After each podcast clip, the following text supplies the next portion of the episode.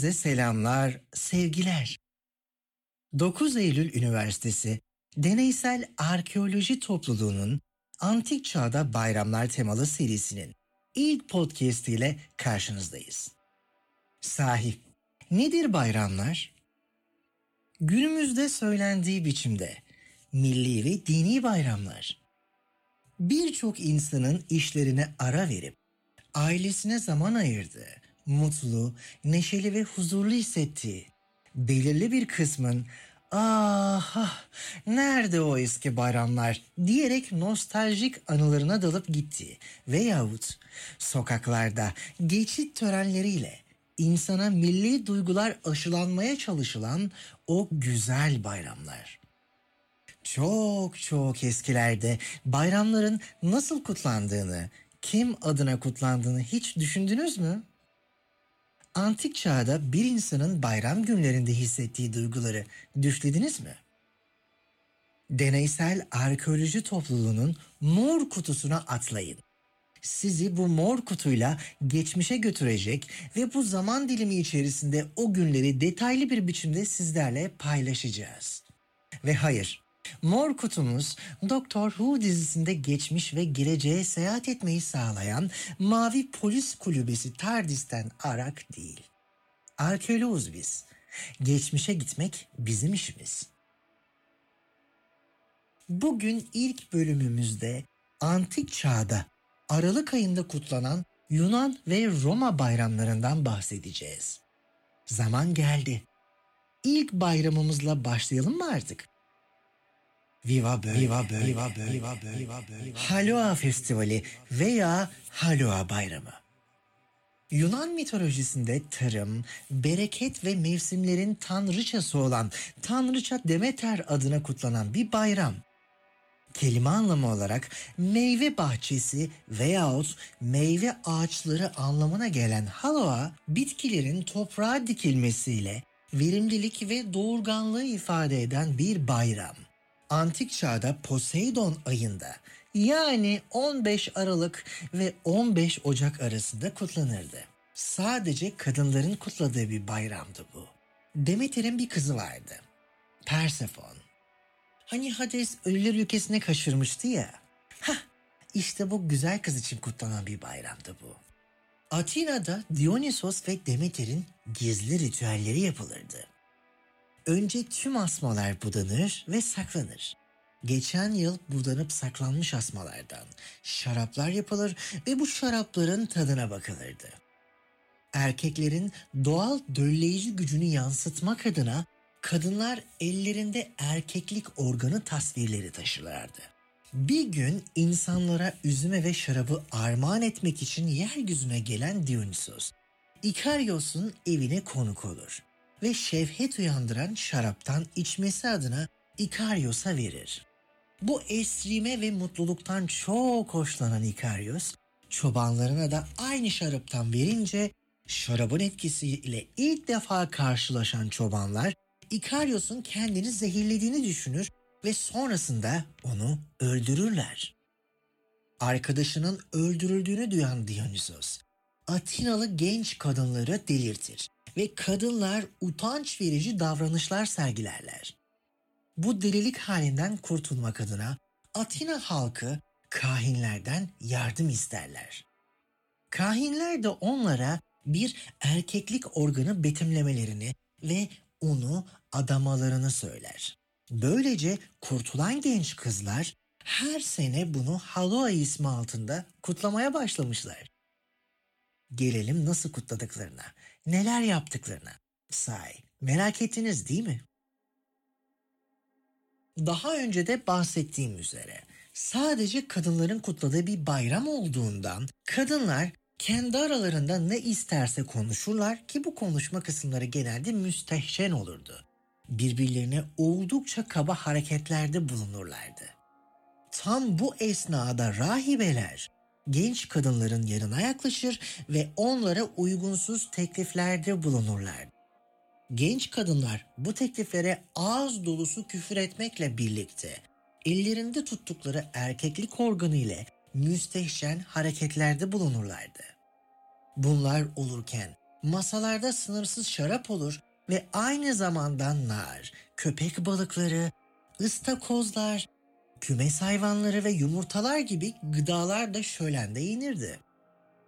Aynı zamanda hamurdan yapılan erkek ve kadın cinsel organları şölen boyunca masada dururdu. Dedik ya sadece kadınlara ait bir bayram diye. Arkon adı verilen erkek yöneticiler masaları donatır, sonra da dışarı çıkıp bayram sona erinceye kadar kadınların arasına asla katılmazlardı. Normalde tüm kültürlerde tarım adına düzenlenen bayramlar bahar döneminde kutlanır. Neden Halloween'ın kışın belki de en sert geçen zaman diliminde kutlandığını düşündüğünüzü duyar gibiyim. Açıklayayım. Güneş gündüzleri dünyayı en az ısıttığı bu aylar haliyle bitkilerin büyüme hızı en yavaş olduğu zamandır. İnsanlar işte bir takım dinsel ve cinsel veyahut tarımsal semboller ile yaptıkları bu ritüel sayesinde toprağa tekrar canlanma gücü verdiklerine inanıyorlardı. Toprağın döllenmesinin bir insan döllenmesinden, bitkilerin büyüyüp çoğalmasının, hayvanların doğup çoğalmasının, bir insanın üreyip çoğalmasından ne farkı olabilirdi ki? Görünüşte Dionysos kaynaklı bir söylencenin başlattığı bu bayramın bir başka ilahi karakter Demeter adına kutlanan bir törene dönüşmesini de yadırgamayalım. Bu bayram kutlanırken görülen kadınların birbirleriyle cinsel konuları konuşmaları, birbirlerine sırlar vermeleri ve erkeklik organı sembolleri taşımaları gibi çok çok eski kadim zamanlardan kalma ritüeller, karşı cinsin olmadığı bir ortamı sanki bir tahılın büyümesi için yalnız geçirdiği özel bir aşamayı işaret eder. Ancak biraz öncesine dönüp o tohumun büyümesi için atılan ilk adımı, ilk döllenmeyi düşündüğümüzde kim ayırabilir bir kadın erkeğinden? Herhangi bir Dionysos'u bir Demeter'den. İkinci sırada bahsedeceğimiz bayrama katılmak için Roma'ya gidelim hep beraber.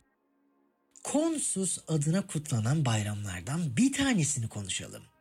Bir tanesi dedim fark ettiyseniz çünkü ismi gizlemek, örtmek anlamına gelen kondere kelimesinden türemiş, antik Roma'ya özgü tanrılardan biri olan Konsus adına yılda iki kez kutlanan bir bayramı anlatacağım size. Hem 21 Ağustos hem de 21 Aralık tarihlerinde kutlanan bu bayrama konsulya diyordu Romalılar. E sevgili konsus hem hasat toplama hem de tohum atma tanrısı değil mi? İşte tohumu atarken de hasadı toplarken de kutlayalım işte. Ne var? Konsus'un tapınağı ve sunağı Roma kentinde Palatinus tepesi ile Aventinus tepesi arasında kalan bir vadide yer altına inşa edilmiş, üzeri toprak örtülü bir yapıydı. Tanrı'nın efsanesi bir yana. Yapının aynı zamanda hasat edilen ürünlerin depolandığı bir alan olarak kullanılması bile bu toprağın ve tabii ki sahibi Tanrı'nın Romalılar için ne kadar önemli olduğunu gösteriyor.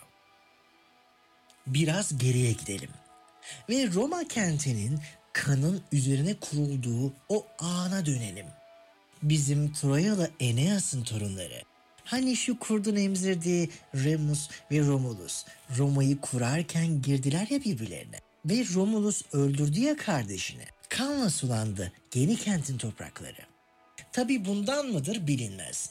Ama çoğunluğu erkeklerden oluşan bu kentin ilk hasadı çok bereketli geçmiş. Tahıl depoları dolup taşmıştı hem bu bolluğu kutlamak hem de bugünkü tabiriyle sosyalleşmek adına kutlanan ilk konkus bayramına yani kenti görmek için bir sürü misafir gelmişti. Misafirler arasında yer alan Sabin kabilesinin kadınları bayram sırasında Romalı erkekler tarafından kaçırılmış ve eşleri olmaya zorlanmıştı. İşte size bir savaş sebebi daha. Sabin erkekleri kente saldırıp Roma'yı yıkmaya doğru zaferle ilerlerken kadınlar araya girmiş, müstakbel eşleriyle babalarının birbirini öldürmesini aynı zamanda verimli topraklara sahip, hasadı zengin bu kentin yıkılmasını engellemişlerdi. İşte size kadın aklı. Öldür, savaş, gene öldür. Nereye kadar? Birleşip yükselmek, üretip çoğalmak daha güzel değil mi? Geldik bu ayda kutlanan son bayramımıza. E madem yeni yıl yaklaşıyor, biz de önceki öykümüzden beri Roma kentindeyiz. Buradayken yeni yıla da Roma'da girelim. Olmaz mı? Saturnalia isminden de anladığımız üzere Satürn adına düzenlenen bir bayram. Sahi, Satürn kimdi? Hatırladınız mı? Antik Yunan'da Kronos'un Roma'daki karşılığı. 17 Aralık sabahında düzenlenmeye başlayan bir bayramdı. Kikero ve daha öncesinde 7 gün süren bu bayram nedense Augustus döneminden itibaren 3 gün kutlanmaya başlanmıştı. Antik Roma'daki köleleri bilirsiniz. Köle canım. Hani hiçbir hakkı olmayan, hürriyeti olmayan adı üstünde. Köle yani. İşte Saturnalia geldiği vakit tüm köleler bayram boyunca özgürlüklerine kavuşur, hiç çalışmaz. Köle efendi ilişkisi ortadan kalkardı. Efendileriyle aynı sofrada yer, içer, hatta devran geçici olarak döner ve sahipleri kölelere hizmet etmeye başlardı. Bu törenlere özel bir kral seçilir ve eğlencelere katılan insanlar bu krala tabi olurlardı. Şehrin her kısmında mumlar yakılır ve çok gösterişli olan yemek masaları asla toplanmaz. Bayram boyunca insanlar aynı günümüz Noel, yeni yıl kutlamaları gibi birbirlerine Bona Saturnalia yani iyi Saturnalyalar der. Birbirlerine hediyeler verir. Zenginler de çevresine büyük miktarda bahşiş bırakırlardı. Seslendiren ben Deniz Erkan Özcan. İçeriğin hazırlanmasında birlikte çalıştığım hocam Selim Martin ve değerli topluluk üyeleri adına bundan sonraki tüm yılların Saturnalya bayramı gibi bolluk ve zenginlik içinde köle efendi ayrımının olmadığı bir ülkede geçmesi dileğiyle sözlerime son veriyorum. Zaman ayırıp dinlediğiniz için çok teşekkürler. Bir sonraki podcast'imiz Ocak ayı bayramlarında buluşmak üzere. Sevgiyle kalın.